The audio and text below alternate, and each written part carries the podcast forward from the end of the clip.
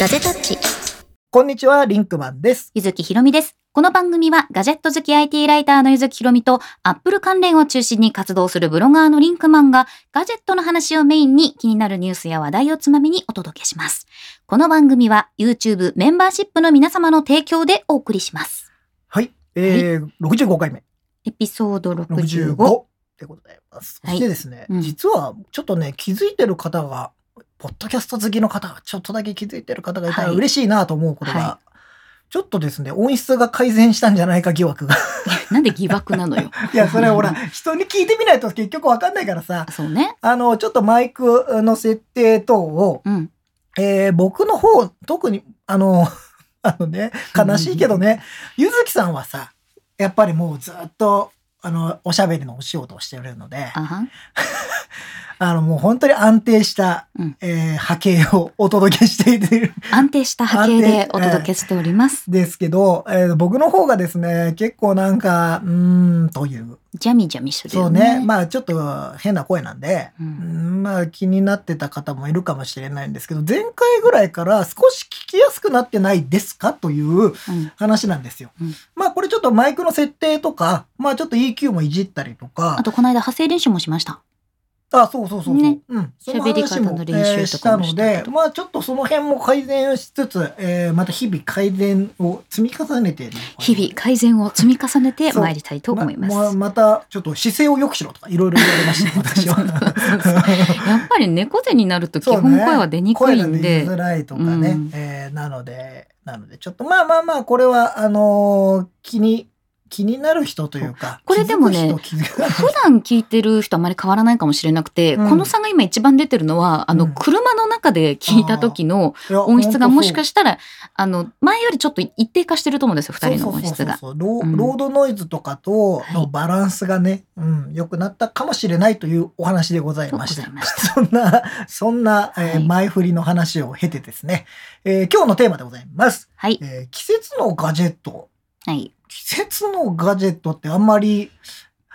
これ見よがしに言ったことはないんですが。でもさ、意外と季節のガジェットってたくさんあって、うんまあ、なんかパッと思いつく季節ものっていうとさう、ん、もうなんか普通になってきた扇風機、扇風機。ポータブル扇風機ああ、ここ数年で一気にさ、うんもうなんか持ってるの当たり前になったよね。なんか前は本当に旅行に行ったアジア圏例えばなんか台湾行ったりとか、うんなんかそういうところに行くとみんな持ってるっていう印象だったんだけど、うんなんだろうね日本が亜熱帯になったのかな暑いからさ暑いから毎年暑いからそうそうやっぱもうちょっとそれ必要になってきたよね。それもさ結構まあただの扇風機なんだけどでもその扇風機もやっぱりさ充電の口がさあー C がいい C になったりとかとかね。あとさちょっと水入れといて水のあのミスト状にして出すとかあさそうそうそそううそういうそのうももうやっぱさ本当に暑いからうんただ涼しくするだけだとさうん、ただ熱風が来る時あるじゃない。そうあれあれが逆意味ないになんか良くないっていうそう良くないんだよねそうそうのうん、があたてだだって熱風浴びてたらダメでしょやっぱり。そうだからさ、うん季節ものガジェットで言うとさ、うん、ペ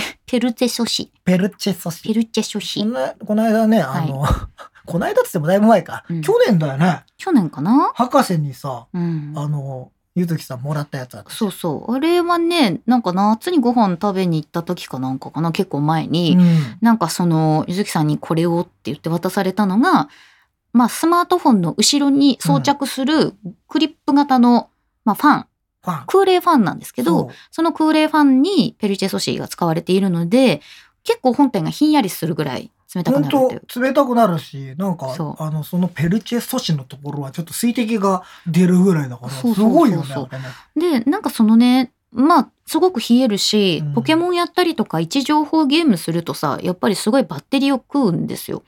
で夏とか本当炎天下だと iPhone 落ちちゃったりするんだよあね。あね特に、あと車の中とかもさ、そうそうそうあの、置き場所によってはもう直射日光浴びちゃうからすぐ落ちちゃったりするかそうらなんだよねうんだからなんかそれを使っていると本当に安心なんだけどでもね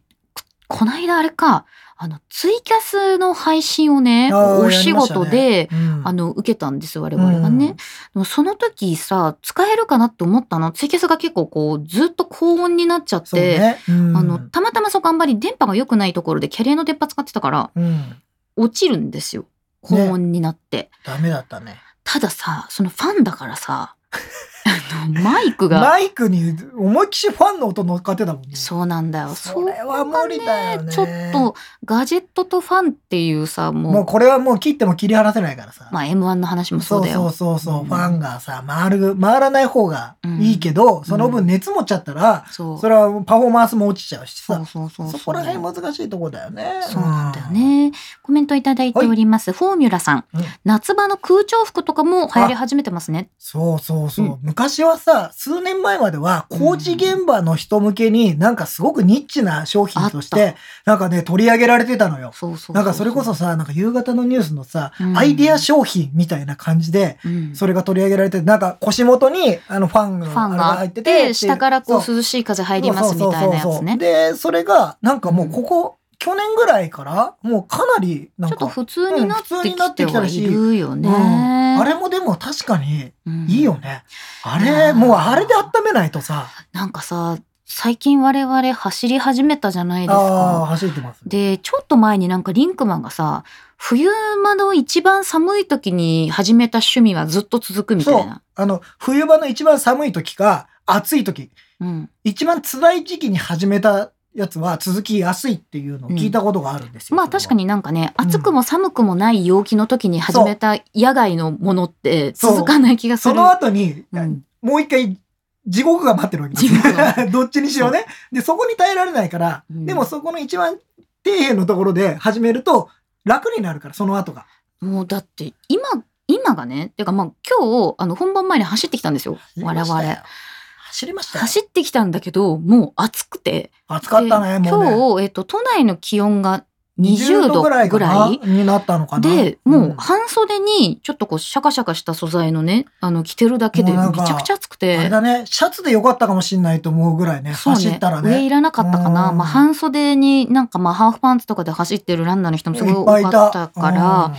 そう考えるとさ人間も暑いしさその時使ってる一緒に使ってるガジェットも多分どんどんヒートアップするしさ、暑いよ。もうかなり暑いと思う。、ねえだかららなんかそういうこうまあなヒートテックとかうんそれと一緒に、まあエユニクロでいうとエアリズムみたいなのがあるけど、もっとなんかこう涼しくなるための衣服とかねなんかああー、もう繊維から、ほら、でも今ほそら、う僕がサッカー好きだからだけど、ユニフォームとかって、もう毎年毎年すごい進化してて、その、なんつうの、素材から、まあ繊維だよねその繊維のところから、もう、うんなんか、空気を通しやすいとか、吸湿性に優れるとかう、ん全部含めて。で、その、吸ったえ汗を、えー熱交換して涼しくするとか、うんなんかいろんなことやってんのよ。もうそれはやっぱりテクノロジーなんだよねそう、もうテクノロジーだよね、もうそれっでて。多分なんですけど今後 5G の時代が来てあとうんセンサーとかもどんどんどん軽くなってってなると多分、うん、選手のこうセンサー選手ああのユニフォームの内側にセンサーがついててうん気温が上がるにつれて体温上昇しすぎたらちょっと下げるみたいな。なんかね、いや、あうれんそう、今でさえさ、あの、サッカー選手とかって大体の選手は、あのー、ユニフォームの下にトラッキングのあれをつけてうんうんうんうん走ってるんですよ。うんうで、ん大体みんな選手は、あの、クラブが管理してどのぐらい走ったかとか、うんうんそれね、それがでもさ、どんどん小さくなっていったらさ、そう繊維に埋め込められるようになるかもしれない。なるなる。そしたでらなんかまそうあよハートレートとか見てちょっとチンパが上がってるとか体温上がってるから熱中症の危険があるとかでそう危ないかもしれない。私ね熱中症でね3回ぐらい倒れたことがあるんです無。理ですよ、そんなの本当に熱中症は危ないからね。そうでそれダメなんはだよもう本当子供の頃にうん。窓際に座っててパタって倒れたっ危な。ていうパターンとあとそのお仕事でその外で喋ってうて倒れたっていうとここととかダメですよ。何回かあるんだけど熱中症ってさ急に来るのね。うん。で特に仕事とかだとあの水を飲むタイミングとかがなかったりとかしてパタってくるから水分補給だよね。だこのタイミングなでんすよか。さ今めちゃくちゃみんな体温測るじゃんわかるね。あったらいいのにね,、あ、のずっと手首で体温がわかるっていうさそれも欲しいよねアップローチも欲しい。それこそアップローチでさ、体温が測れるようになるみたいな話はさ、うんずっと噂とレベルでもあるしさ、そうそう、まあなったら嬉しいよね、それはね。それはな本んかもうさちょっとなんか今日だるいなって思いながらも熱測らない時とかあるじゃん 当にねある。そうあの、熱測って熱があると具合悪くなる時あるからさ。それはもう、なんかもう気持ち自で分へのプラセボがす ごいね。あつ あ37度5分あー具合悪いみたいなメンタル弱々やないか。そうそうそうその数字見なきゃ元気だったのにさあるある。まあわかあるんねだ。よねそういうのはねえー、斉藤さん、はいもう亜熱帯地域だった沖縄より暑くなってますから、すでに熱帯地域なのでいやはマジで本当にそんなレベルになってきたあるよ。だって私友達でさ、作家のさ、あの、離婚してインドっていう本を書いてるとまこちゃんっていう旅作家がいるの。うん、はいなんか、インドより、あの、出身地の埼玉の方が暑い日がある暑 い って言って、あと日本の夏は湿度も高いでしょ高いね。だから本当に熱帯のような感じだよねそうなんだ、ね。で最近さそのスコールじゃないけどさあー、本当本当本に当めちゃめちゃ豪雨があるじゃないうんあれって本当に熱帯の気候のような本当にもうあれ浴びたらいいんだね。でも危ないからさ降りすぎてそうそうそうだよね。降りすぎて危ないからさそうかもしれませんまさひろさん、スーパーチャットありがとうございます。あありがとうございますそのいつもおおひひねねりりありがとうございます。愛愛のみなこさん、参考レアモノショップ販売のペルチェ素子搭載のネックレスクーラー。ああ、そういいですそういね。うの首元ひんやり。いいよね首元はね冷やすといいですからね酔っ払いすぎた時とかもさ、冷たい缶ジュースとか買って、こう、あこうい首うのところに当てたりと か首さの。したあられはもうな、あれは聞いてるのか、もう気持ちいいという。気持ち、まあ、気持ちよければいいじゃん。そ気うね持ち悪くなければ気持ちさ。えー、たけし横山さん、うんクラウドファンディングでソニーのペルチェ素子ついた服がありましいた。というああ、もうそういうのがやっぱだんだん出てくる。まあだからどこまでそれが最終的にね、製品、うん本当に製品のものになってくるかっていうのはね、これからと思そうなんだよね。でもさ、季節ものっていうとね、うん、あのー花粉症ああ、花粉症の方はね、それこそ松村太郎くん、我々そうの準レギュラー松村太郎くんは、うん本当に苦しんでますよ。そうなの。でね、うんあ大変だと思いのまーすよ結構ガジェット好きな皆さんは多分ニュースとかでも見たと思うんですけど、はい。今年あの CS がオールデジタルだったじゃないですか。ないですか。で、あそこで割と2種類ぐらいマスクが発表になってるんです。うん。で、一つは多分みんなこれが見たはずなんだけど、換気機能付きのゲーミングマスクをレーザーが出レしーたっザーが出したやつね。ていうやつなんですよ。うんでこれはね、換気機能付きあの、黒いマスクで、で、あの、ほっぺたの下あたりに、こう、光る緑のリングがついてるレザーのあのカラーあがれね。はね、レーザーのロゴが光るみたいなやつですで、よこれ、粒子の95%以上をカットする高いフィルター効果があって、新鮮な空気を供給する着脱式の換気システムがついてるんです。換気システムってことはうん空気が吸いやすくなるの、多そういうことなのそれともただ単に、あの要は普通の空空気がなできるだけ綺麗な空気で吸うでようきになるのるかなだけ綺麗な空気を、まあ、結構大きめな、しかもあの、うんカチャッとはめるタイプの、あポリカーボネートみたいな形でできてるから、空間ができていて、ーうんその空間の中で空気の交換が行われるっていう。あのさ単純に空気清浄機それこそさ我々走ってるっていう話をさっきもしたんだけほどんとそれよ夏場どうする問題があるんですいや、よ。ほんとそれ。でマスクをしないわけにも今のこのご時世いかないので。あなんか僕らは人がいないところではちょっとずらして、んあの少し呼吸をしてあの人まがたつけてみたいなことはやってるんですけどあれやっぱ苦しいじゃないですか。で、でコーチトレーニングみたいいな。やいや本当にそれであそうんまり酸素を入れられないっていうのは、うんあんまりいいことじゃないし体にね、体血には液がこう巡らなくなっちゃうんだ、だね、から走ってる時にもうさらに熱くなってくるとそうそうそうそう。呼吸もっと苦しくなるのよ。ほんとね、だから。その時にそのクーラーじゃないけどさ、うんなんか吸いやすくな る。ああ、それってさ、なんかダイビングとかのさ、酸酸素素ボボンンベベみたいな。もう私、そんなレベルな、あ、あのさ、シューってやる酸素をさ、ずーっとつけてるみたいなことになる。 コミケ、酸素コボンミケベみたい な。。私でもあの、どダイビングを初めてやった時っていうか、あの、資格を取得した時、あ、海の中で酸素ボンベつけてる方が呼吸楽だなって思ったもあん、。そうなのうん。あれ楽なの私は思ったの。あのい、や、俺怖くてあんなの過呼吸になっちゃうんじゃないかとあ思って。あでもね、まあ、本人がパニックになったらそれはよねダメだし、からその緊張したりとか心拍数が上がると呼気ってやっぱり増えるんだけど、私全然その抵抗がなかったのでねあのすごいあ楽れ、俺楽だどっ、たよ俺やったことないから、うんどんな仕組みなんだろう。なんかあれで、ふーって吸って吐くじゃんうん、吐いた時にあれでボーンってならないのか な。ならないならないボーンって飛そんでんかな。ない に簡単にならないそうそれやる方が難しいよ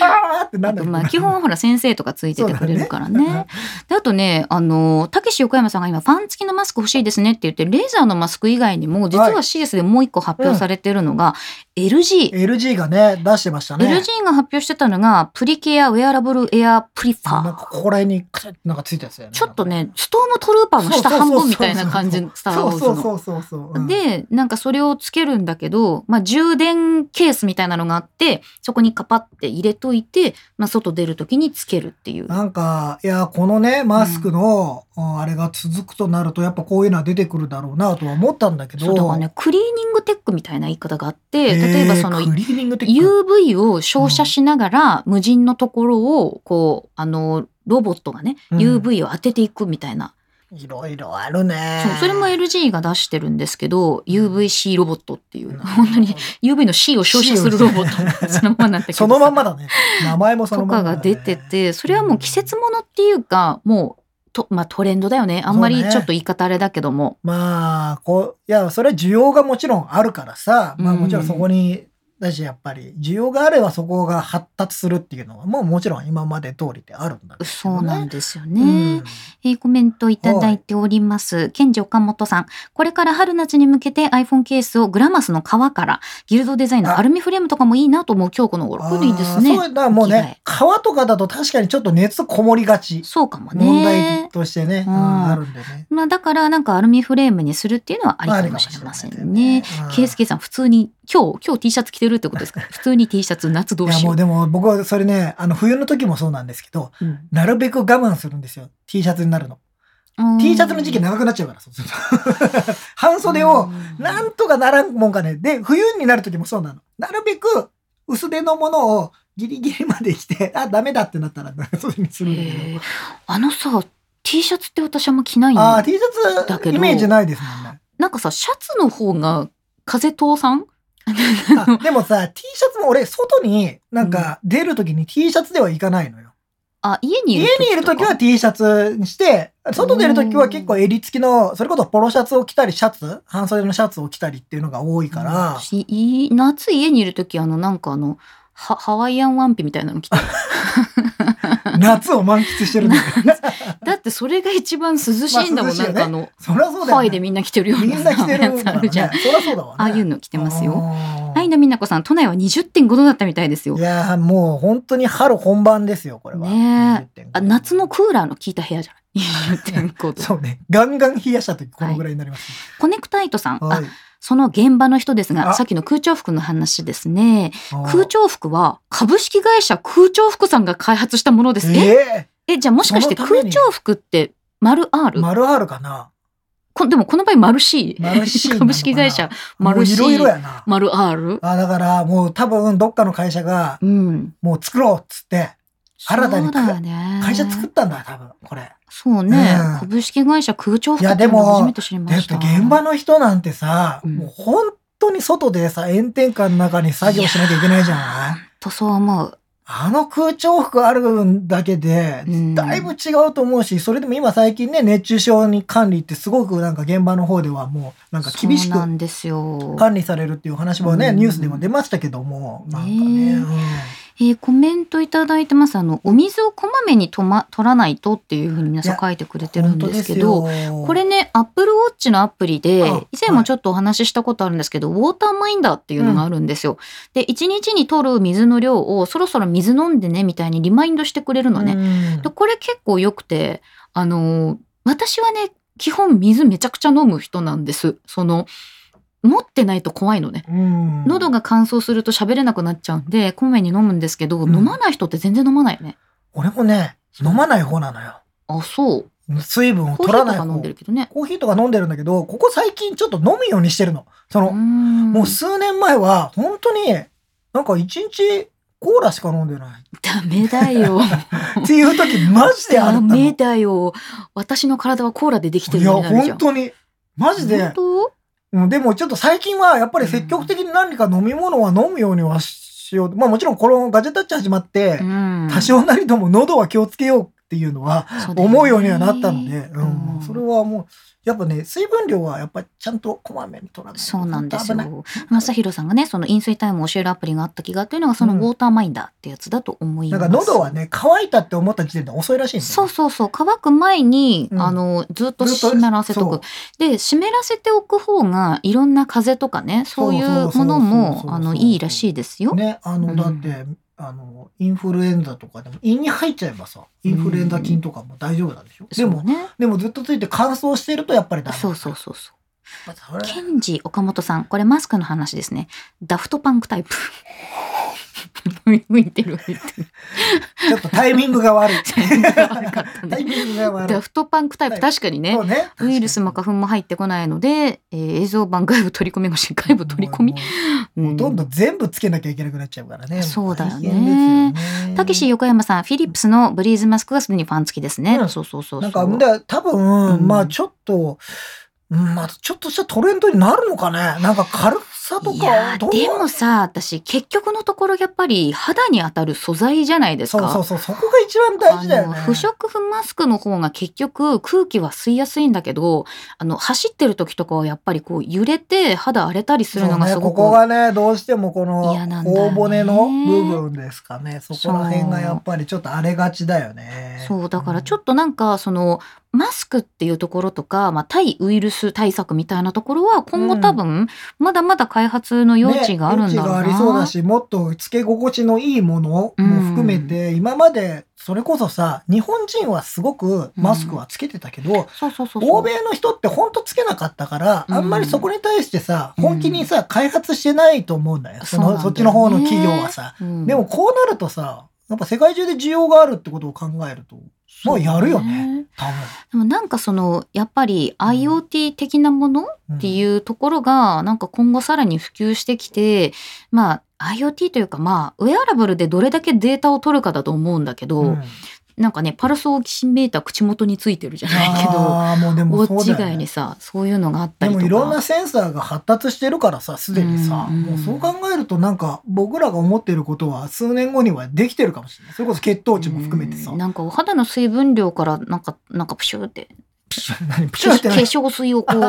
あ足りてないよって塗布してあーちょっと湿度上げて湿度上げてくれ るみたいなあのーまないあか湿な、度はね上げていかないといけないしでもこの後湿度めっちゃ高くなりますからねそうね日本の梅雨というものがございます、コネクタイトさん、はい水分といえばエンガジェットの YouTube ライブを見てプラススタイルさんのお加湿器欲しくなりましたああごれ覧はいいいたでだいすよねてありがとうございますあーこの間出てましたねはい、エンガジェットのね、ライブに、あのー、花金スマートトークっていうね、 誰がつけたんでしょうかね。あの、言ってるうちにちょっとこのタイトル好きになってきたんで。あーもう言う言うもんだねそういうのね編集長は永言遠っての二十歳のはずなのに、花金とか言ってる花金とかってい言ってうるのよがねありますけども、その花金スマートトークの、もんねえー、3週目、三自週分で言目ってて、ちょっと3週目だった三週ね。目だね三週目が、えー私が出演と司会を両方やるっていう。 すごいねギャラ2倍ですかあれだはったんですけどあれでそのねプラススタイルさんの加湿器ってほんとすごくちっちゃくてコンパクトで卓上型なんですよ。であのいろんなところと組み合わせるとほんとこう無数に可能性が広がっていくっていう。あれなんかそのトリガーにしてそうなん湿度が何度になったらそうオンオンで何度になったらオオンフみたいなことができるみたいなあとさプラススタイルさんの製品で一番いいなと思ったのはあの人感センサー付きの電球あやってたねそうあれは確かに人感センサー付きは要するにこう玄関に入ってうん人が通ったら明かりがつくじゃない、うんうんでその明かりがついたことをきっかけに暖房が入るとか、またはコーヒーが入るとかでもあれさ出てっちゃった時どうするのそれをオフにするようにあそうしとけそばれいいんはじゃでないきるのかそうそうそうあそうかで結構ねなんかそのセンサーでそのドアのところにつけとくタイプのやあつもーあるんドですアのとこにつけとくといいかもでねあれはいたずら防止機能みたいなのもあるのよなんかこうガチャガチャガチャガチガチャガチャ開けたりとかするとカチカチカチカチになっちゃうカかチカチカらチね言っちゃうっていうのあるうんねソマソラチャンネルさん、うんコナン君の世界ですがマスク型あ変声期ああそれこそあれだよね眠りの心みたいになるやつ、あれいいねうんうん、いいねもう俺が蝶ネクタイの後ろで蝶ネクタイの後ろで。まずさ、麻酔で眠らせないといけ ない。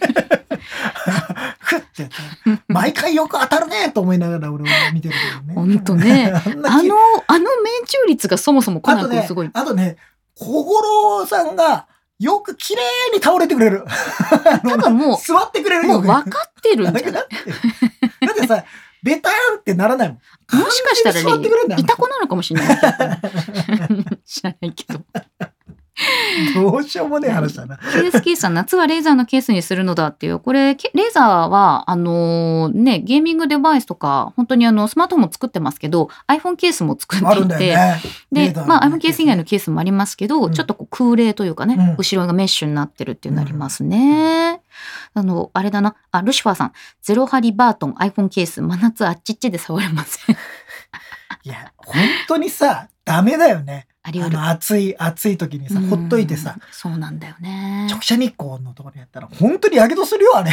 だってほら、夏のさ、車とか目玉焼き開けるじゃん、そう本当に。ダメだよ。だから、あの、うん本当に、あの、子供があ中に入ってたとかってさ、いや本当ダメだからね。あ本当に危ないねよ、。夏はまあ気をつけましょうなんですけど、まあ冬のガゼットで言うと私あの散々言ってきた電気毛布ね、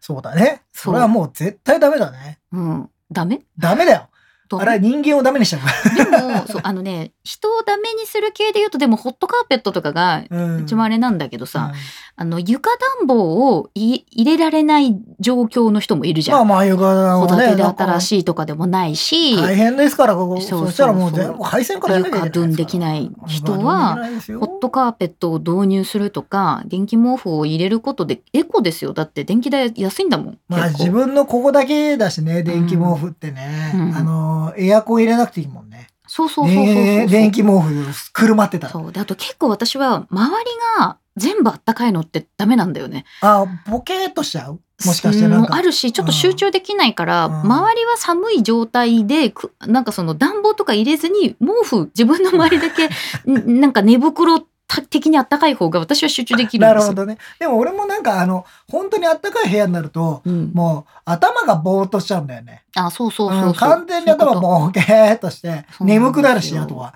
ちょっとだから、確かにね、なんか空気入れたくなるな、みたいなのがあって。そうなんだよねでうんと今ほら、えっとネタ友とかそあのーまあ室内の、えっと CO2 とかうのん量を測れる測やつね。って人間やっぱりそのそう。薄くなっていくと頭ぼーっとし始めるんですよ。集中力もなくなるそうなので、そうそうそうそういう時に換気うんのね、換気した方がいいみたいな言うの。今後さまだまだテレワークの人って続くと思うんだけど、うんその換気しないでその涼しい、まあ、ずっとクーラーの中にいるとかねそれでも結構濃度ってこうみ上がっちゃうんだよね。上がると思うから、そういうネタともねネタとネタともあれ、だかねら、き、ネタともなのかなネタとネタともでいい 気密性がさそう、やっぱ今の家って高いからさ、そうそうそうあその、うやっぱり二酸化炭素の逃げ場がなくなって溜まっていくんですな。そうだね自分たちが吐いてるものですが。うんだからそこら辺でも結構それ変えるだけで集中力が全然変わるって言いますよ。そうだようね、ん。うん。なんかなんかそういうこう、うん、自分の環境に合わせて、テクノロジーがこう手す手助けをしてくれるみたいなのあるといいね。いいね。うんえっ、と、矢金さんかなお姉さんはい八金100歳さんかな映画館でもマスクすることが普通だから、匂いカセットがつけられて、タイミングで匂いが出てくる 4DX マスクとかも欲しい。もうあ逆逆手にとってみたいな感じだね。でもさ、あチャーリーとチョコレート工場いいーと思うのね。。あーいいよえーね。プーさんもいいと思うのね。うんでもそれ以外どうなんか、あー例えば、アキラとか見た時の匂いって、なんか、どっちかっていうと、なんかこう、下下水道とかさ、下水 なんかこう道、そういう時はやらなくていいよ。いい匂いの時だけやればいいね。でも全部なんかこう雨の匂いとかさあーそういう雨の匂いとかはいいんじゃないなんかちょっと急にスコールが降ってきた時の匂いみたいなのがさ、なんか再現できそうだけどでもこれって古い映画の再発掘にはなりそうそうそうそうそうカサブランカとかを見ながら香りがする香りがとしたらかちょっと新しいね、うんなんかあれになるでも今ちょっと私ソース忘れちゃったんですけど、うんえっ、と匂いの情報を教えてえっ、と離れたところにいる人に匂いを伝えるっていう技術はもう開発されてるんですよね。だからまあできるはできるよね。いろんなすごいことになってるよねそのうち触、ねだって今触覚のあれも研究もしてるんでしょそうそうそうそうそうそう。遠隔でしょ触った感じがねっていうのはねでもさちょっと話ずれるけどさ 4DX の映画館ってあるじゃん。うんあれどう俺多分俺ね見たことないのよ 4DX 4DX ね私ねこれ話したかなあの「アベンジャーズ」をさ 4DX で見たことあるんだけどさ、今の揺れ は誰の揺れってこうドーンってなった時の どの幽霊そうみほたらいみみんなが戦っててさ、な。うんこれはキャプテンアメリカが着地した方それともアイアンマンの方みたいな感じになって なんか集中できあーるほないどね。なんかそれ余分な要素にもなりかねないそのうか。なんか例えば「シン・ゴジラ」みたいなものだったら「ゴジラ上陸しましたドドーーン!」ンとかわかるんだよ、うんそれはわかるんだけどダチョウ倶楽部的な感 じですね。あまあまりにもね情報が多いものの 4DX はあーなんかずーっと揺れてるしガチャンガチャンガチャンガチャンそうっこて目の前でやってこるの揺れ誰のって感じでこうすごく気持ちが置いてかれるんだよね。 あれはもうちょっと気になっちゃっあーそうて。ね。なんかそれは確かにあるかもしれない。ねえなんかこうちょっとこう主主観が分かってる人、うんなんかそのシューティングゲームみたいなさ自分がここの主観で動いてるっていうものが動くのはいいと思うんだそよねの。目線って今誰みたいな話でしそょうそう今誰 誰のこれこれ今だからそ誰のれ目こ線そ「エヴァンゲリオン」とかでそのうんエヴァに乗ってる時にエヴァの目線が動くとか分かるんだけ ど何体もいるとさ何体もいてどどどれ下の方から見てる のになんか読めてるとこれは誰なんだろうみたいエな。ヴァですか人ですかみたいな感じになってるからね。っていうのはあるかもしれませんね。コネクタイトさん、はい足を入れるタイプの袋状の電気毛布が秀逸です。やっぱね足僕も足先がねうんよく冷えるので、なんか足先を温めるグッズは本当にいいよね。好きな人間ってさ、温められるとなんで寝ちゃうんだろうね。うん、眠く な眠くなるね。眠くなる電気毛布めっちゃ眠くなるよ俺。いまだにあの布団の中には一枚入れてるんですよね。おーで割と自動に切れるやつなんだけどなんか岩盤浴みたいな感じでポカーっとしてくるからねポカーすやーいやでもってねなる電気毛布は本当あったかいからそいやあれはなんかうんまあ睡眠導入的にはもう、う、うんベストだよね俺もそうなんだよね。うんまあ本当だから冬は電気毛布冬は電気毛布夏はペルチェソシペルシャスシ春はあけぼのみたいな。なんだろ なんだうこれななんんだだろうこか。れでもだ、まあ、春はマスクだよだから。春はマスク春はマスクマスクだねあれ秋は秋は秋はどうしようかな秋はなんか自宅で焼き芋焼いたりとかしたらいいんじゃない じゃあのそんだったらなんかキャンプ用具みたいな感じだよねああアウトドアか。アウトドア秋はアウトドアグッズをさうん。なんか俺らただの雑誌の特集を考えてる人みたいな感じだったよ ね。それはさ。俺らずっとキャンプしたいっていうか焚き火したいって言ったまあまあもうなんか、ねえ。 年も明け年春もに明なりそうですけよ春にもなっちゃいまましたけれどすも、ただまあ結局その人間が不快になる状態とか危険にさらされる状態に対してやっぱりガジェットが必要うんになそるうっていうねでそこもで救ってほしいみたいな感じこれやっぱりさ思い描いた未来だよねそうそこうそれうはそうそうそうあってほしいよねそれこそ「ドラえもん」とかさ、うんそうだね今さ今日、うん、そら豆ちゃんのやつが秋は土鍋ってすっげえいいこと言ってくれたと思って 春はマス ク夏はペルチェ寿司秋秋はは土土鍋鍋冬は電気毛布待もっうて待さって待って。秋は土鍋で落ちてるよねちょっとこの話、で、あの、この4つの中でさ、あの、ペルチェ、ペルチェの話しかガジェットっぽいのなくなないいよね ど土鍋に至ってはですよも なんかちょっとただ通販の番組みたいになってますけど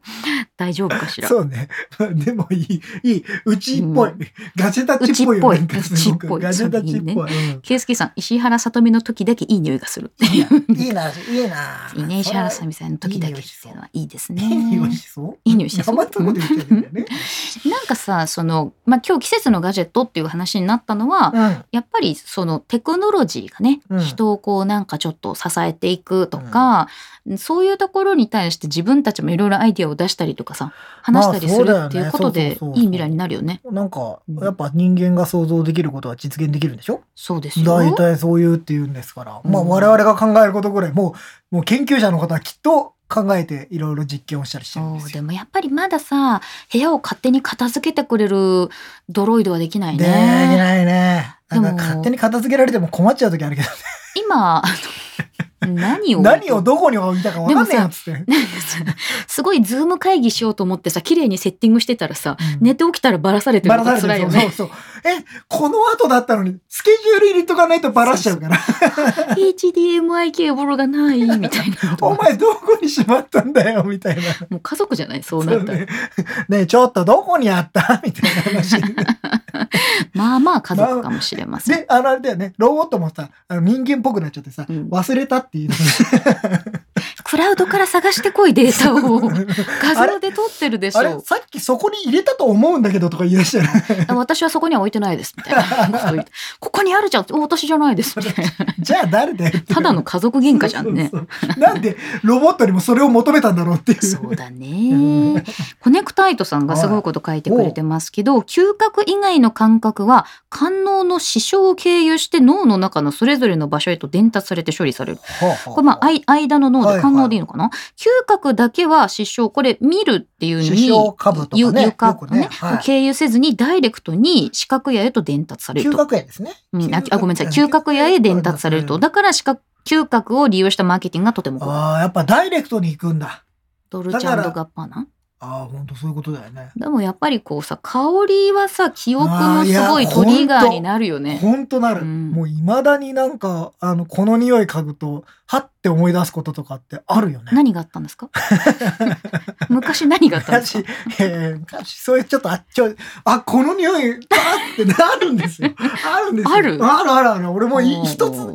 一つだけ、ある匂いが好きで、うん、あのーちょっといただき物にその匂いがついてたんだけど、うんうん俺結局わかんないの、未だに。その匂いが何だったのかが。なんだろうなんかちょっと小説的ね。そう。で、素敵ずだわねーっと探し、探してるっていうか、別に必死になって探してるわけじゃないけど、うん、ただあ、今の匂い何みたいな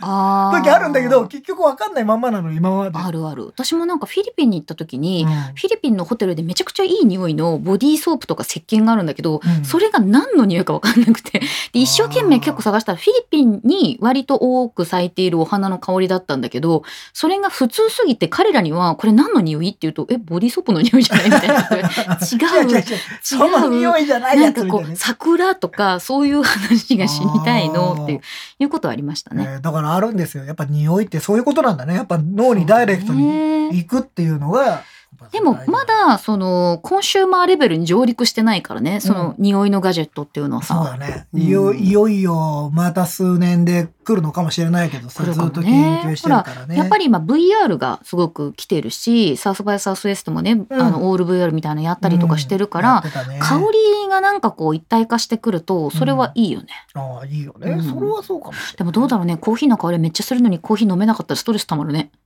だからさ、それはきつい よね。俺もそれは思うんだよね。それはなんかこうどの香りがいいですかっていうのを遠隔で試して、うん、ポチってするとすぐ送られてくるみたいなのがあったらいいだから常に自分の好きな香りをピッ、ピチうんッ、ピチッってやったら出てくる感じ。あるかもねね。うん。ルシファーさんアップル製品の開封の儀のあの匂い好きあ、好き。わか る わかるわかるわかあれ何る。のあ匂れいなん何のだろ匂ういあれ工場の匂いじゃないでもさ、工あれ場もいろいろあるけどアルミさ、とか、あとさ、あの、袋の匂いかもしれないんだよ。ああーの、ついてるさ、でもさ、ア袋ップル製品って大体統一して全部同じ匂いする。そう、同じ匂いする。工場とかもね、あ違うかもしれないものでもなんか、同じ匂いするよね特にマックを開けるとすごいわかりやすいよね。あマックはやっぱ大い。きいからさ、新品の匂いって。なんかあれでしょあれはもう新しいお家の匂いとかさ。 そうそうそうそうそう。新築の匂いみたいな、うん逆に今はねあの匂いがやっぱりその科学的なものだからそれを抑えるっていうそう、なんかそれがね、商品だっ敏た感りとかになっちゃう人とかもいるからね。そういうのは難しい。ガジェタッチ 4DX いります こんなに、あれよ、気象転結のない番組に 4DX 作っても さ、急に揺れるよじゃん。急に揺れるこいガタガタなんで な揺れんでてどうするの なんでですかね。ルシファーさん、マックはわかりやすい。本当そうそう本当にね。マックは分かりやすいと思いますよ。なんかそれあとなんかさ、そういう匂いで言うとなんかさ、あの、猫の肉球の香りをあ再現あーとかなんかそう言いうよ。ねそれはね。おに、焼きおにぎりの匂いうがする。んなんかすごい好きな人は本当に好きだよねそういうの待ってもいいかもしれないです。たけし横山さん、ソニーはアロマスティックというアロマディフューザー作ってましたね。そう、作ってた。アロマディフューザーも今結構あるじゃない。そうもう結構当たり前のようになってきたじでゃない。ね、今平田さん書いてくれてるんですけど、終売になるのは残念ですって。えそうなんだですよ。だから結局まだ、多分、そこまでみんなの感覚がなんかこうね、追いついてないんだろそううね。か買ってその匂いに、うん要は匂いに対してそうやってお金をかける人の割合がまだそこまでじゃないんだな。でもね、結構やっぱり香りって本当気持ちを切り替える大事な要素だと思うんですけうどんね。なんかもうちょっとなんか香りでねなんかそうんの、自分の気持ちを上げるとかさ、そうだなねんかそういうのも含めてね、リラックスするのもそうだしさ、そういうのもやってもいいんだろうね。えうんいーサロンゲーマーズさん片付けは整頓でなく捨てることを勧められて今も困る、や、本当うん、荷物だけが増えています。でもさなんかあのそろそろこれ捨てませんみたいなことを聞いてくれる人工知能いてもよくない、そうね。うん、なんかさ、もうこれ、えっと、6ヶ月使ってませんので、捨て、うん捨てていいと思うんですが、いかがでしょうかみたいな。そういうことそういうサジェストかそれもいいん私じゃなはいなんか今あの、うんちょっとこの洋服毛玉が多くなってきたみたいですがそろそろ交換してはいかがでしょうかみたいなあーそういうなんかその画像を撮って、うん状態を認識して老朽化を見あてーなるほどねサジェスト、それは多分ね画像認識でいけると思うんだよ。うんなんかちょっと最初の時とは状態がだいぶ変わってますそうそうそうそうそうそう、それってなんか結構何にでも使えそうな気がするよね、うん見た目が悪くなってるものだったらねははいそうかそういうのか。あ今ね一つちょっと話はずれるんですけど、はい質問がコメントで来てるので、はいはい。えーライトアップさん、はいエアポッツを購入検討してるんですけど、どれがおすすめですか新しいの出るみたいな噂あるんですけど。ねえ新しいのは出そうなんですが出るところが、多分今の、えー普通の AirPods うん。のところが変わるんじゃないププロロじじゃゃなないい方が変わるんじゃないかなと思ってるので、うん。えー予想ですけどねこれはあくまでもあの AirPods Pro 要はノイキャンが必要とか、うんそういうのであればなんか今でも買っちゃっていいんじゃないかでなもと思うんですよ空ね。間オーディオが結構いいので、うんそういう意味でもやっぱりノイキャンがあって、うん空間オーディオを楽しめて、まあ、室内で映画見たりとかあとうんまあ歩きながらでもそのね外部の音をあの聞こえながら歩きたいとか、うんあと結構走るのに使ってる人も多いし。あのそうそう AirPods うん Max を結構ランニングで使ってるマッ人、クス Max じゃないプロそれはなく ないプロだった失礼いたしましエアポッツマックスを走るのに使ってたらちょったともうね、暑くてしょうがないね私そんなのなんかもう写真撮っていいですかって言いに行っちゃう。ど、どのような目的でそれをってないエアポッツプロ。 AirPods Pro うんを使っている人が今日走った時も結構いたんですいよましたパッて見た時にね。まあ僕ね何回か ややって使ったことあるんですけど、うん。あれすごい風の強い日に使ったらですねうん飛んでいきましたパーンってパーンって あ危ねえと思ってあーなくさなかったから良かったですけど、あ れ。そうなんですね。ガジェタッチは背中を押す番組です。あはい背。中を押す番組ですプよ。ロの方おすすめでございプまロす。まあ、あの、一応、なんか出るんだとしたらう、ん。来月 ?4 月っそうていね。う話なので、もしなんか、どうしても気になっちゃうんだったら、4待った月方まがで待った方がいいかもしれないですね。どういうラインナップになるかも含めてですけど。うねん。ちょっと聞いて、ルシファーさんが一度はいエアポッツマックスで走ったって。マジっすか いたよ、ここに。いた。え、重くなかったですか重いし、ちょっと耳元が気になるよ動ね。かない、まあねでも、すごい寒い時に 軽いジョグだったらいけるかないや そうねー。軽いジョグだったらいいよ。すごいですねうん。それはすごい。うんな。そうそうそうそうえーリチャードさん、ダメージ腎臓を捨てたがる母親的 AI。そう、そうなっちゃうよね。穴が開いてまだいすぶ。穴が開いてま すけど、それはもうさ、買った時にこれがトレンドっていうの色はが、色が落ちてますけど。なんか違うのとか買った次の日に言われそうだよね、それもこねれはエイジングしたいのみたい なね、うん。っもうそれは言われそうだけどな、なんかな。そうですんていうね。ということで、まあ、あの、季節のガジェットのお話をしてきましたいけど、や季節のガジェットって意外と話が広がってよかったなと思意外意外とあるのよう。あ、意。外とある季ね。節のガだジかェッらト。大丈夫かなと思ってたけど。うん、これから、まあ、あの、なんかね、季節ものがまた出てくると思うので、またなん取りか上げたねい、そなうと思取ってりますけ上げどたいですね。なんかいろいろガジェットについては。うんで、今日はもう一つのテーマがあるじゃないですか。はい。もう一つのテーマが、こんえ今週のガジェットなんだっけ もう忘れちゃったよ。雑だな雑だな気になるガジェット。気になるガジェット今週の気になるガジェットコーナーで 始まりましたコーナーす。そんなのいつでできそたんんなのや。いいつあったんやつできたんねや。えーちょっとなんか、はい。まあ1週間ぐらいあるじゃないですか、毎週、はいはい。 で一週まあ間ぐらい前週あるそうですねね。大はい体ね、えー毎週やってますけどなんかその時にうんなんか、発表とか発売されたガジェットのとか、まあテック系ニュースでもいいですよ。なんでしょうね。ガジェタッチを頑張って、ガジェットガのジェッ方ト向にに寄せ持ようっていこうとする我々の努力でござい ます。もう油断するとさそう。全然違う話しちゃうからさ、うん全然一関応係ないんか戻るところだけもかう、ん。ね、作っとかないとと思って。はいで、こう、というわけで、今回の、えー今週の気気になるガジェットということじゃで、じゃん。これじゃあ僕の方からいいですどうかこれね、今日、うん。もう今日ですよ。今日の今日発表された、発表というかね、発売されたものなんですけどうんう、んアップルストア限定で発売されたもので、ベルキンのブースブーストチャージプロ、うんえー、2 in 1ワイヤレスチャージャースタンド with マグセーフっていうね、長い。長い。長い。えー、ベルキンはすでに、えっ、と、3 in 1の、えー、ワイヤレスの、えー、マグセーフ対応の、えー、Apple Watch、iPhone、AirPods Pro をはい充電できる、木みたいなえーそう形そのうね。そうそうそう。スリあーれみたいなね、うち、どう、あの、レビュー出すんですけど、もうちょっとお待ちください。もうちょっと。ね で、それを出してるんですけど、今回はもうよりコンパクトになった、うんうん。通院はですね、で、iPhone と、iPhone が、えーマグセーフです、えー置ける台と、うんうんえーその下に、えー AirPods Pro うんが置ける、えーすえっと、なんていうんですか、えーえーなんだこれ。マット、マット、どうマット的なものマッですトねかな。そう、マットとだね。一体化してるんですうんね。うんうんうんで、多分ですけど、これ、3-in-1の時と同じであれば、ここで iPhone も充電ができるはずです。お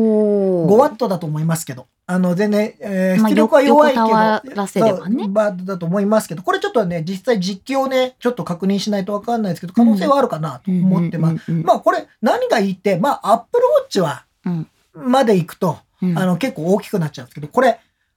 あの、コンパクトなんですよ。まあ、ものすご iPhone くの幅しかないってことだよね。そう、iPhone の、ほぼ iPhone の幅だけで置けるまあ、んで。 12とか11ぐらいの幅でできるっていだうから、これ、まあ今ね、あのーテレワーク中なのであれですけど、例えばオフィスのデスク、自分のデスクのところに置いとくとか、まあ今、あのー自分のデスク。まあ、じうん家のさ、家テレワのデスクねーク環境としてもすごいいいとう思う。ん、そこに置いとけば、あの、パって iPhone もいい角度でうん置け。るじゃないですか。うん。だからこれ結構良くて、えっ、と、今ですね、価格が1万490円、税別でございます。おーで、ちなみにですけど、4月1日からですね、はい。えー消費税はですね、全額総額表示にしな総けれ額ばい表けない示。になります。なります。なので、きっと Apple Store の価格高くなったなっていう印象が多分出るんじゃないかなと思いまうす。ん多分値下げをしないと思うので、そうねこれに合わせて。えーなので、あの、税額表示、あの、これも全、日本全国で全部やらなきゃいけないだんで。からあのほらユニクロさんとかはさ税込みになることによって逆に安くなるっていそううそういうことをね9%ぐらい安くなるんだっけ、うんっていうことが起きるんですけど起きるというだかかまあらそれは企業努力企で業ねとして企業努力ですよ。あの、安く見せるためには、ううんん、っていうので、今度からなるんで、Apple Store の場合は多分高く見えるようにまあね見なえるちとゃ思ういまよすけね。どねうん。これ結構大きな変更なのでね。そうまなんあで、すよ。一応ちょっと僕のね、気になるガジェットで、もうね、ももう一つぐらいなんだけど、ちょうどいいや。とりあえず、ゆはいずきさんなんか気になる、まあ、ガジェットもしくは、まあ今週の私の気になるガジェットはですね、はいはいはいえっと今週ちょうどエンガジェット日本版の方でも紹介しました、はいアフターショックスのエアロペックスです。これもうず出た。もうずっと前からあるね。前からあの私は言ってるんだけれども、あのレビュー記事をね書きまして、そこはエアロペックスっていう、まあ、いわゆる上位モデルと呼ばれるものと、結構ねアフターショックスって骨伝導ヘッドホンであのアメリカのテキサスオースティンにオースティ本ン。社があってうん。ですっごくいっぱい種類があるんですよ実は本当多いよね。そう。だから一気に増えちゃった。 SKU が多い わかんねえわ、SKU って。が多いんですけど中でもそのまあこれが一押しだよって私がもうあの均等におすすめできるのがエアロペックスって いううん。あのモデルでしエアロて、ペックスはいいね。はい、今 YouTube ご覧の方は今私が手元に持ってるんですけども、うんあの割とフィット感が良くてしかもあの軽くて骨伝導としても安定した音が聞ける。うんでただこれ2万円近くするんですね。そうですうね。んちょっとお高めではそうあなりまの。すねで、これに対してオープンムーブっていう1万円を切る骨伝導ヘッドホンがあるんですよ。アフターショックスのね。で、それとの比較記事をエンガジェットに書いたんですよ。書きましたね。うん。あら、私はですね、えーカメラマンでしそた。う あの、すごい走ったのに、まあ、何のあれも出ず、何のあれもない今。回ばっかりについては、あの、顔も出ずで、残念なそう思いをしました。そうなんですけどであの今コメント書いてくださってる方もいてオープンコムが思考というのがあるんですけあどオープこンコのム骨伝導ヘッドホンシリーズでオープンコムっていう名前のものもありますこれややこしいでしアょフターショックス、オそうープアンフターコショッム。クスオープンコムはい。でこれがですねブームマイクがついてるものなんですよ、これはさ、うん、今のテレワーク時代にはましてすごいよね。そう抜群だよね。で結構ねあのエアロペックスってトレックスエアとか前の機種の時とかってあの割とこう風の影響を受けてしまってうん通話したりとかするとその風切り音が割と入っちゃうっていうゴのーが。ゴーゴーゴーみたそいうっなてね。いうのがあったんですけど、うんこれは割とあの、まあ、そんなことはあんまないと思うけど風の強い中で喋っても大 丈夫なんで外にいるんだみたいな。ねリポーターマイクじゃないけど。さでもやっぱりなんね、物理的にマイクが近くなるっていうのだけでも安心感もあるんだよね。喋ってる時のか。 そうそうそれって結構大きくて、で俺本当になんかこう、口元唇の横ぐらいに本当あのコールセンターそのうおね、姉オさペんレーみタたーいのな。人みたいな。あの、漢字のところに口元にマイクが来るんですね。で、これね、マイ、マスクの下にも結構忍ばせられるってい。そううね、だからそね、ういいと思うよ、ね。どんな状況でそれ使うのかって言われですけども。まあでも、これはなんかその、今、ズーム会議とかさ、 うんいろいろやるときに耳に負担をあんまりかけずにそう。できるから、結構いいんじゃないかなと思いますよ。うんねうん今コメントをいただいてます。風呂場で話しても大丈夫ですよ。マイクは外せませんから。まあ、お風呂場で話すってことなんですけどね。そうですあの、オープンコムはですね、マイクは取り外しができません。うん。これはこのままブームマイクがついてるんで、そうマたイだクいらなかったら、まあちょっと上の方にねあの回転して回せばいいのでそんなに気にはならないんですけど、うんちょっとまあ外でねあんまりマイク目立つようにつけるとなんかピンって立ってる感そうじにね。なるけうど、んまああのすごくねこのオープンコムはテレカンとか向きだ向ね。きでこの骨伝導ヘッドホンに関しては本当私ずっと昔からこのアフターショックさん使ってるんですけど、うんなんかさあの自分が走るのに使うようになるとは思わなかったから、本当はあれだよね。うんどちらかというとアクティブな人向けに最初から出てたそもうんね。でも、うん全然私は現場用として使ってたんですよ。うん現場の指示も聞こえなきゃいけないし、うん周りのスタッフの声も聞かなきゃいけないけどそれでもう電話は取らなきゃいけなかったりとかっていうことがあったから使ってたんですね。であのシーバー要するにこうスタッフ同士のやり取りをする無線をつけたままでもこの骨伝導ヘッドホンつけられるから、演者さんからの連絡はさ電話でかかってきて、うんスタッフ同士の話は無線で来るみたいな時でもすごく使えて。やっぱ耳が開くっていうのは、うんね、あの、選択肢が広がるし、普通に外の音が聞こえるだけでも、あの、例えば走ってる時でも、外の音聞こえるっていうのはね、本当に大事で、車が来るとかさ。便利だよ危ないからねさ。うんそうなんですよ。だからね、まあちょっとあの、エンガジェット日本版で記事を探していただければと思うんですけど、はい私のツイッターからも探せますが、アフターショックス骨伝導ヘッドホン、まあ2うん、2種。種、エアロペックスなのか、オープンムーブなのかっていうのは見ていただければなと思いまはす。い今ですね、うんうんちょっと、今、びっくりしちゃった。俺も忘れてたと思って。何コネクタイトさんがね、うん。コーラルビジョンカープレイのレビューはまだですかって言ってます。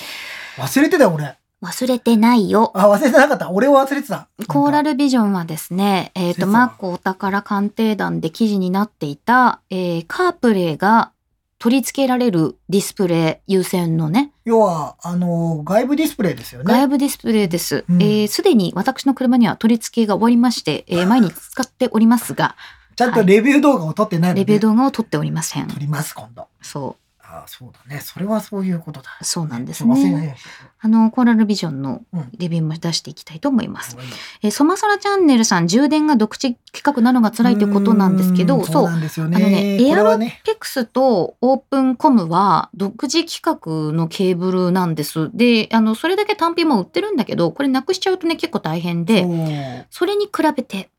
うんオープンムーブは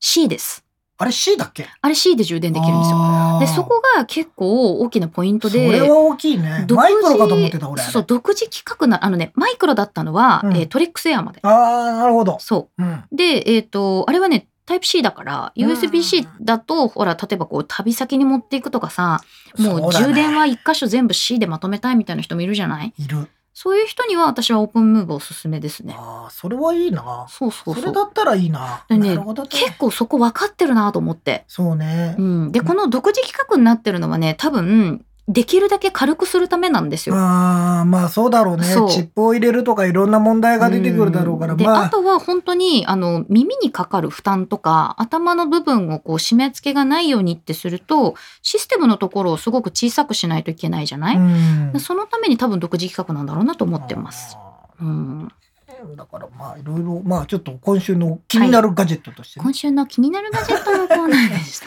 もう一ついいはい。もう一つ話そうと思ってたのえが、え、ええ、昨日かうん、ソニーがさ、うん、レンズを出したんだよ新しいそうなんですよ。ソニーがさソニーのレレンンズズの話いあっの ちゃう。やめるしてください、してくだあさい。のー昨日ねは発表されたのが、うんえっと、フルサイズの G クラス G レンズって言われてる、うんあ、のソニーのあの E マウントのレンズって、はいはいあの普通のものと,、えっとツアイスレンズとうん G レンズとうん G マスターレンズって、うんあのうんそのあれがランクがあるんですよ。うんうん、で今回出たのがその上から2番目の G レンズっていうもので、えーフルサイズの G レンズ FE24mmF2.8 はっていい。うのと、えー 40mmF2.5、はいえー 50mmF2.5 っていうのが出たんですよ。うんでこれ何がすごいかなと思ったらちっちゃくて軽いんですよ。かねえ、なんか本当コンパクトだよね。なりコンパク。ト。でしかも値段がだいたい8万円ぐらいになるんじゃないかというふうに7.9万前後とかってって言われてるんで、なこれいいね3本購入絶対無理です お金はございませんいや ?3 本あのーまあ24ミリうん24ミリは広角端なので、うんまあ使いやすいこれこれ今何ミリで今撮ってんだろうなって思うんですけどこのソニーこの今このソニーは G マスターレンズで撮ってるんですけど16さえ何いくつだっけ忘れちゃった ー忘れちゃったでもなんかこれでかいんですようんで重いのうんでまあ多少ほらあの高額がいじれるんでいいんですけどやっぱ軽かったらさもっと持ち運び楽じゃなそうあいと今ねアームが辛そうなのよ今このそう 今撮ね影して設い定るしてるとこアームで今釣ってる状態ですけど、ギリギリだの重さねこれもうちょっと軽くなればないいなまあただ F 値が2.8ぐらいだと考えると、うん結構ね実は、えー、24ミリについてはこれが網羅しちゃってるんで、うんうーん、そうするとジーマサレンズの方がいいから、いらないかなとか思っちゃったりするわけですこよ。れはなんか普通の人が欲しいなって思ったらどれがいいんですかリンクマン先生えっと、いや、僕はそんなにカメラ詳しくないですけど、50ミリのレンズって人気あると思うんですよ。あの、うん人の見た目に近いとかね、うんえーいう、人のし、しなんていうんですか視野角に視野に近い近いの、視野に近いっていうのは50ミリで撮れるとかね、いろいろあうるん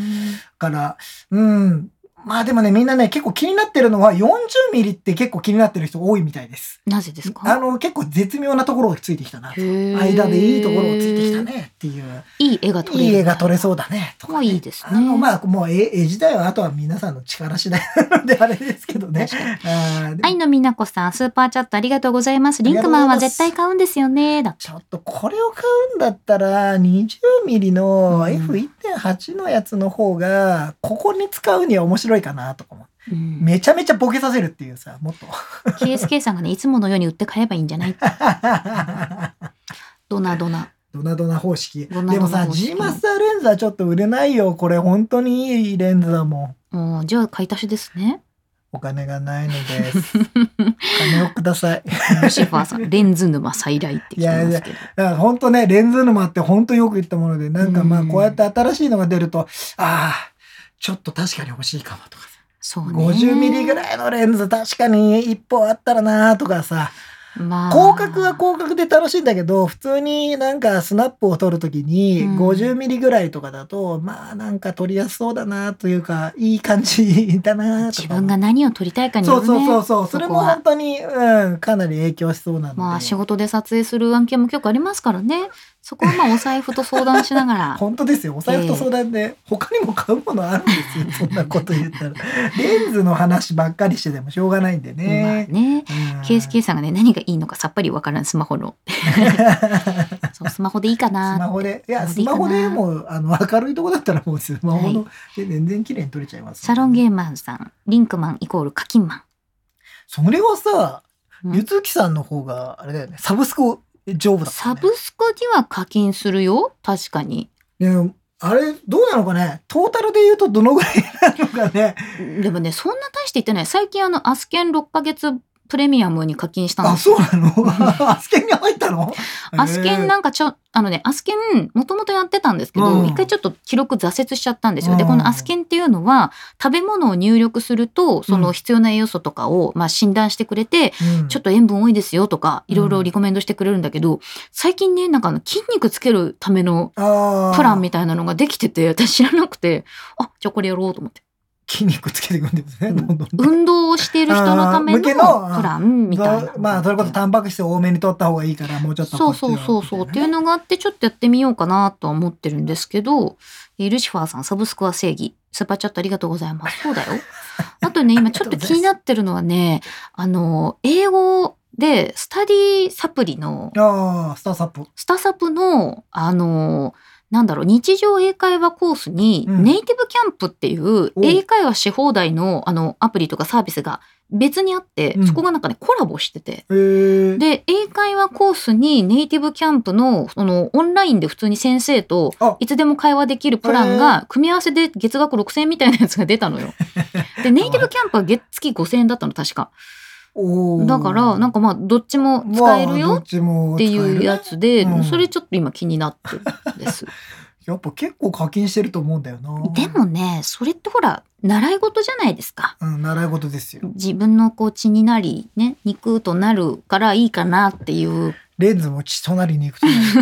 なるお金をを稼いでくれるかもしれないわけですからそう。でもなんかさそのやっぱり言い訳だな教科書買ってやってないじゃないけど、あそういまうあこそういうことともあり得る。ももう、起こりうるかといらうかね。ね、往々にしてあるよ。うんはっきり言って。まあ、俺はよくあるから、それはさ。まとにかくでも最初はやっぱりさ課金して試してみないと実力がわからないじゃない。そうね。もうさ無、料版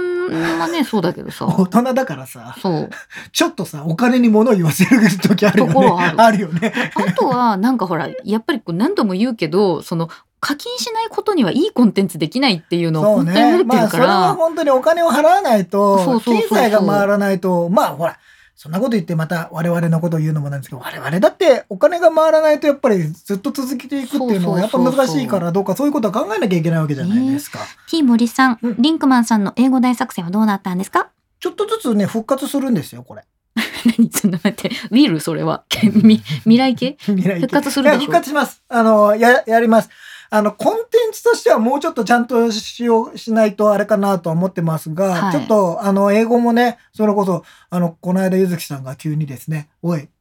おい、もう CS まで何ヶ月だと思ってんだと言われましてですね、 私はビクってなってましたね。来年あるよ。もうもう9ヶ月です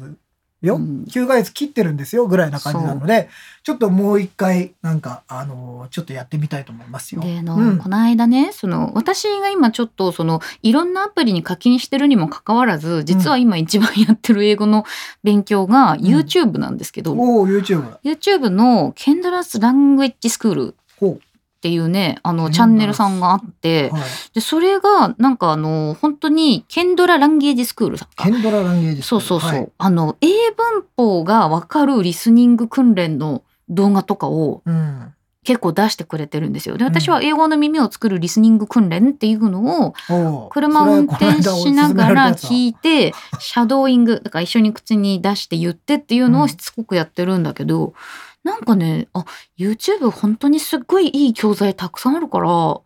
なんかこれでいいんじゃねえか私だってもうなんかここに課金したいもんね。ああもういっぱい見るしかないねそういっぱい見てえ広告入ってるんだと思うんだよね私はねうんほら YouTube プレミアあプレミアムムがにしちゃってプレるのミでアムだったらさうん、あのちゃんと見た人には入るからそうか大丈夫じゃあもう繰り返し繰り返しうんこれ見ればいいんだね。うんうんうんそれはやった方がいいねすごくね、これおすすめです。皆さんにも。最初ネイティブのスピードで2回ぐらい出て、で、うんその後ちょっとはっきりアナウンサーさんみたいなのが読んだのが入って、日本語が入るっていう。なんかすごくね、これはおすすめでございまおす、す今す。めですかもうなんか、まあ、僕もちょっとそれ勧められたんで、ただ全然ネイティブの人のね、えーうん発音が聞こえないという今、事件 事態に発生しておりまして、で も、やばい、どうしようと思って一。回さ、なんかその、聞こえないっていうことを体感しないとやばいってわかなんんないかから。ね、ちょっとね、現実を思い知ったよ。そあれ、聞こえてる風だった俺ってって。うんあやっぱり普通に聞いたら全然ダメだわと思っ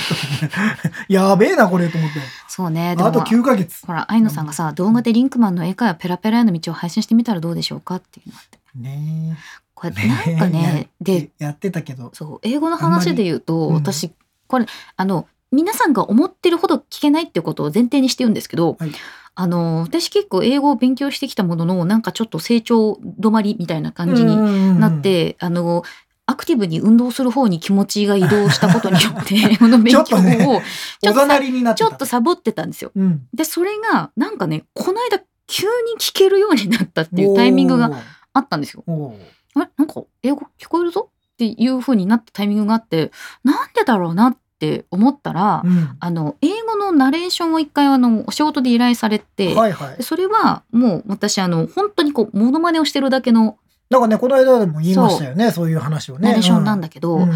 英語の音を出すために口をどうやって動かしたらいいんだろうってその時にすごい一生懸命研究したの。ああ、口の動かし方。そうた縦かな横かなとかこうかなっていうで私高校の先生がすごくいい先生で発音記号をねめちゃくちゃ叩き込んでくれたのでそれを見ながらあなるほどとかって思ってやって結局仕事で実際に本当にやったら急にできるようになったっていうやっぱり人間追い込まれないとダメなんだね。現金だよ ね。やっぱり仕事となった瞬間にさ、今の現金だよねはあのお金げのお金話ってなっちゃった。 やっぱ現金が欲しい。やっぱ現金が欲しいあーなるほどね。まあ、それは欲しいよね。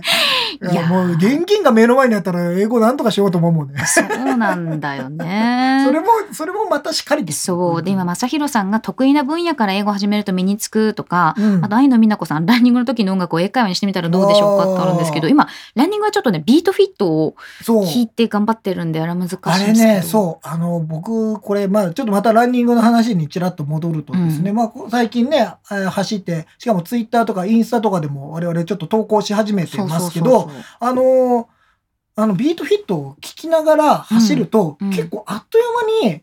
なんか30分ぐらいとか走れる。うんうんで、僕、その前まで自分一人で走って、うん何にもただ単に音楽とか、それこそポッドキャストを聞いてとか走ってた時に、でもね、ずーっと走ってるとね、飽きるんですよ。そうでしょ、うんいやだ飽きからるねの私もねビートフィットなしでどうやって走れるのかもわかんないのあの私一番最初からビートフィット聞いてるからさあー本当に俺ね、飽きてきて、なんか、いや、疲れもあるし、うんなんかそうするとね、なんか辛いなとか、なんか意識が、ちょっとなんかさ、違う方向に行っちゃうのよ。うんでも、ビートフィット聞いてると、あ,、うんだあと、じゃあ例えば、えー10秒後からちょっとペースペーを上げス上てげてみみままししょょううとか、とそうかやって言われてると、うあんじゃあそれでやってみよう、やってみようって、そこに集中できるんで、うんあの、あ、気がついたら残り5分ですとか言われて、うんあ、もうそんな走ったんだとかなるから、結構ね、それはね、なんかすごく効果的に今のところ使えてる、うんうん感じがするんですでよ、もね、走りながら英語の勉強できたら確かにいいなとは思うんですけどね、今コメントくださってる皆さんがね、はいえー FEN 今は AFN かな AFN 聞かないとねっていうこれえっとうん。今ねこれね、多分アメリカン・フォーセス・ネットワークなのかなあー米軍放送網今は多分そうだと思うんですけどまあ英語の曲をずっとこう流してるアメリカのトレンドとかも喋ってるラジオだから結構これを聞いて勉強したっていう人なるほどね多いと思うんですけど、うんただねあの本当に本当に英語のスーパー初心者だとああいうもの聞いてると心が折れちゃうんですよ。そう。で、あと、眠くなるんです。あのね本当に何言ってるかわからんってなるからすやわーってかるところからやらないといけない。うん山野辺さんおひねりありがとうございあまりす。がとうございスーパまーす。チャット。スーパーチャット YouTube の無料面白英語チャンネルを見ているだけではダメでしょうね。おいまいんじゃないですか、だからそっから、最初、入り口はそこで、うんなんか、まず、僕なんかは特になんですけど、うん英語が本当にダメなの で、あの、いきなり本当に教材みたいな感じでいくと、そう僕ね、そう、心を閉ざしてしまうんですよね。 どうやって、だかうらん興味を持つか、みたいなのをう、んやっぱり考えていかないと、なかなか、やっぱ、個人的に弱さがあるので、でもこさこら辺に。でもさ、うん。 CS で聞かなきゃいけないっていうのがゴールって考えると、それやっぱガジェットから行った方 がいいんじゃないかやばいね、やな。ばいね、でもね。うん、まあでもなんかそのガジェットの説明だったら読んでわかるとかだったらいいなと思いますけどあ、あね。る程度単語とかわかるかなと思うんだけどでも実際ね喋りかけられたらどうかなってなっちゃったんですかまあそうねえー、BB ジークさん、さっきゆずきさんが言ってた英語 YouTube の名前教えてくださはいい。えっとね、ケンドラ・ランゲージスクールさん、ですはい、のチャンネルですど。うぞすごくね、気になって。えうん、野村淳平さんいらっしゃいませ。そう久しぶりに時間ができたので見に来たら映像が良くなって る。それには KSK さんがスタジオ収録になりました。そうスタジオ収答録えてくれてるんスでタすけジどオ。収録になりましたそのうで,、なんですよ背景ね。背景をグリーンバックにしなくてよくなったっていうの良はくなりました本当にいいことスタジオをお借りしてでございますはい、正弘さん、仕事で使わないと絶対身につかない。中学、高校とやっていても試験のためでコミュニケーションツールでは使えない。うんまあでもそこは結構ね難しいとこですわそうなんだよね本当に英語ってもう本当にやっぱりあれかなうん、追い込まれないといけないかな、そう本ね。当になんかあのお追い込まないとダメ。追い込まないといけないそう。多分自分が追い込まないとやらない。あの、なんだっけ、うんビートフィットでさ、琴音さんが言ってたさ、あの、人間行動し始めると、あーそこでこう回転するようになるって、なんかやっぱ今日は走りたくないなと思ってても、ストレッチだけやろうと思って始めちゃえばいいみたいそれは大事だよね。やっぱね、うんうん少しずつやらないとやっぱりね、頭で考えてるだけじゃダメなんだよね、やっぱね。そうだよねな。えー、愛のみんなこさん、アップルの発表会を日本語字幕なしで見えるのはどうでしょうそかれはね、ちょこちょこやってたんですよ、僕。ただね、結構ね、ティムとか、うん。あとプレゼンの英語って、やっぱりゆっくり喋ってくれてるんで。聞きやすいよね。そうなんとなく分かった気になってんだけど。あの私もそれでちょっと聞ける気になって CS に行って痛い目にあったの よ。あの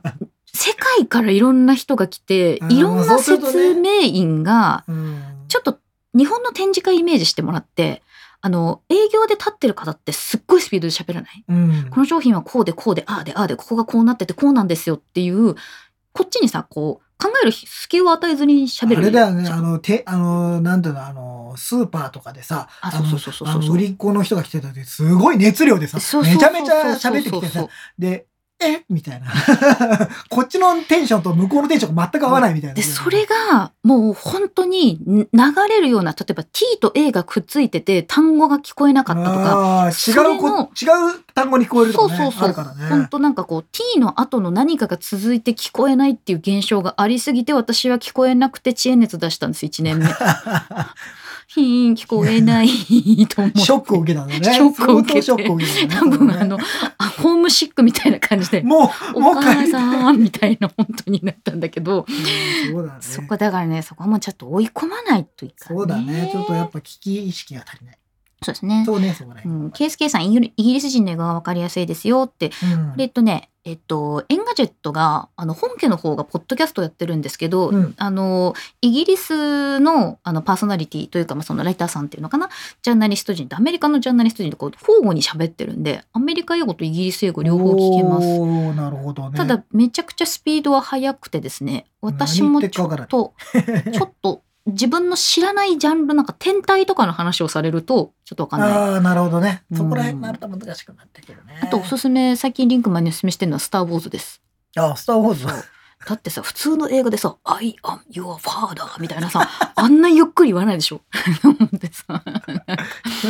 ダース・ベイダー。すごい自己紹介したみたいな感じだもんね。割とダース・ベイダーさんゆっくり喋るとかあの割とあのお姫様もゆっくり喋喋ってくれてちょっと大河ドラマだから、スそうペねースオペラだからもったいぶって喋ってるのは聞き取れるよねっていあう。の、たっぷりと間を取って喋ってくれるからそうそうね。そうそう確かに。みたいなのは今ちょっとねおすすめしておりますな。るほどね。いや、まはいあでも今日はちょっといろいろ、あの、多岐にわたって、先に当たりましね、たね。話してましたね。あの、最初は季節の感じそとかうの。でもごめん言ってま私したけど今日さすっごい話したいことがあってさ、えー実はさ何ですかこれ話していいいいですよ、いいですよもちろん あの先週のポッドキャストをポッドキ前回のポッドキャストをお聞きの皆様王様ノートのことを覚えています かお何言ってるんですか 何言ってる んですかアウさんのその英語の流れでさ私がさあの自分のやりたいことをあの書き出すやりたいことリスクをリストリスクだってリスクリストを作るのにあの王様ノートがいいよっていうオータムノートですよ。オオーサムーサムノー王ト、様アウさん。っていうノートがいいよっていう話をしたら、リンクマンが、王様ノート王様って聞き本当に返聞すこえたんだって。っていう、うん事件が下りがね、下りがあったんですよ。あったったじゃろあったよ。あの日さ、うあの、うち帰ってさ、あの、もう、ひとしきりあれで笑ってもん。う、ね終わってからもずっと笑ってたんですよ、私え。たち。ねえ、なんか、いやいや、本当に、いや、そうでも、王様の音って聞こえたもん、みたいな王さ。様の音笑うわと思ってさ、うんでうちに帰ってさであのちょっとあの日ご飯食べた時間が早かったんですようん。なんか小腹空いたなでもなんか太るしなって思ってほううちに帰ったらあの乾燥したさあのわかめとかの入ってるあーあのスープの素みたいなのがあって、はいはいはい。でもちょっとまあ夜遅かったのでそれを飲んでたわけまあ、ですスよー、プいいよね。そうそう夜の夜のまあでスーね。プお湯入れてこうやって飲んでたのうん。でそしたらあのうちの母がですねなんかこう、あのキッチンつかつかつかってきておうで何飲んでるのって聞かれたから、うん私は商品名を答えたんですようん。 「青さのスープだよ」ってそしたらうちの母が「青さの?」って「オーサムスープかオーサムスープ」って聞いてきてなんでマジでこんなことってあ王る様ってそんな言う一日で。そんなことあるって思ってさ王様の音って言ったり、青さのスープそう、がま。あ、確かに青さのスープ青さのスープはオーサムスープに聞こえる、聞こえる、うん聞こえるね。うん、今、今聞いてもちょっと聞こえるね。そう。で、私、うちのさ、母はさ、そんなこと知らないわけ。そ知の、らんまあ見て王様ノートのくだり何も知らないのガに、ジェタッチ見てないでしょうてねか。私だけが吹き出して さ、ちょ何笑ってんのって話だよね。そうそう。ただの聞き間違いでしょみそたういでな。すよ。今、あの、YouTube ご覧の方だけに見えますかね。青さスープ。そうそうこれ見える青さスープ。青これさ飲のんでたの。青さのスープがまさかのオーサムスープになその話したかったんだね。る。これはね、だってここにしか分かる人がいないんだそも。うんだね。ここ、このガジェタッチのポッドキャストを聞いてる人じゃないと。いや、笑った、あれは。王様ノートからの青さのスープで、王様、うん王様スープで。こんな何なのそれ。こんなこと一日だって数時間の話ですよ。こんなことあると思ってね。何なのその話は。うんあのうちの母は若干英語能なんです。あ、そうか。そそうれでか。うん。だから、お青さが、青さが、青さ。青さん。青さの、青さののまでだまね。でが、そうだね。王さんに聞こえたらしいです。あれは本当びっくりしたな。で、うちのお母さんもさ、な、ななんで笑ってんのみたいになるからだ よさね。そう。いやいやいやひとしきいやいやいやりみたいなね経緯を話したよ。そう。本当そに。んなタイムリーでね、なん笑かった数時間後にね、実家でそんなことが起きるっていうね、今度からは、あの、青さのスープは王様スープ王様スープ。いなりました。や、なってない。なってない。転じて、そう森さん、お転じて王様スープ。王様ノート作ろうかね。王様ノートと王様スープ。王様スープ。王王様様スープスープってなんだ そうそうそんなことがありまし。ありましたたというご報告でございました。はい。というわけで今日もゆるっとお送りいたしました。目立たずあなたに寄り添いたいガガジジェェタタッッチチ。お送りしたのはゆずきひろみと。リンクマンでございました。バイバーイ